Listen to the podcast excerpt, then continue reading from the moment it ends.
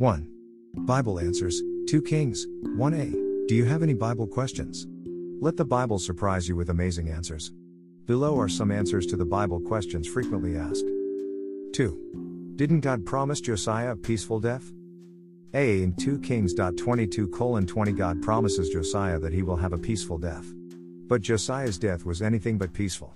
2 Kings 23 29 to 30, 2 Chronicles 35 colon 23 to 24.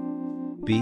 A second look at 2 Kings 22:20 shows that Josiah is not being promised a peaceful death, but rather a peaceful burial.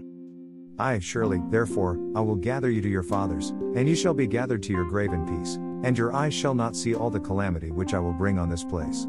So they brought back word to the king. 2 Kings 22:18 20 NKJV, emphasis added. C. Most of the English versions that I have seen use a wording that is similar or identical to the NKJV's you shall be gathered to your grave in peace phrasing. The NIV more clearly makes the distinction between the nature of one's death and the nature of one's burial by rendering 2 Kings 22:20 in this way. I, therefore I will gather you to your fathers, and you will be buried in peace. Your eyes will not see all the disaster I am going to bring on this place. So they took her answer back to the king. 2 Kings 22 18 20 NIV, emphasis added. D. The promise is not that Josiah would die in peace. Rather, the promise involved the conditions under which Josiah would be buried, or gathered into thy grave.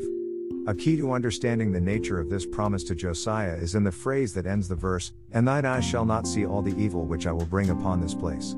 It is this last phrase that explains the nature of the promise to Josiah, that he would be buried before the destruction of Judah that was about to take place. And that promise was fulfilled.